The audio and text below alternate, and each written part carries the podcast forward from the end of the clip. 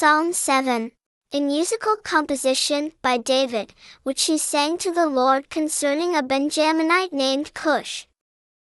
O Lord, my God, in you I have taken shelter. Deliver me from all who chase me. Rescue me. Otherwise they will rip me to shreds like a lion.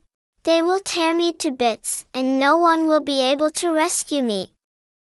O Lord my God, if I have done what they say, or am guilty of unjust actions, or have wronged my ally, or helped his lawless enemy, may an enemy relentlessly chase me and catch me, May he trample me to death, and leave me lying dishonored in the dust.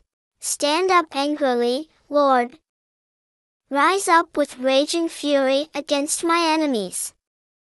Wake up for my sake, and execute the judgment you have decreed for them. The countries are assembled all around you. Take once more your rightful place over them. The Lord judges the nations. Vindicate me, Lord, because I am innocent, because I am blameless, O exalted one. May the evil deeds of the wicked come to an end. But make the innocent secure, O righteous God, you who examine inner thoughts and motives. The exalted God is my shield, the one who delivers the morally upright. God is a just judge he is angry throughout the day.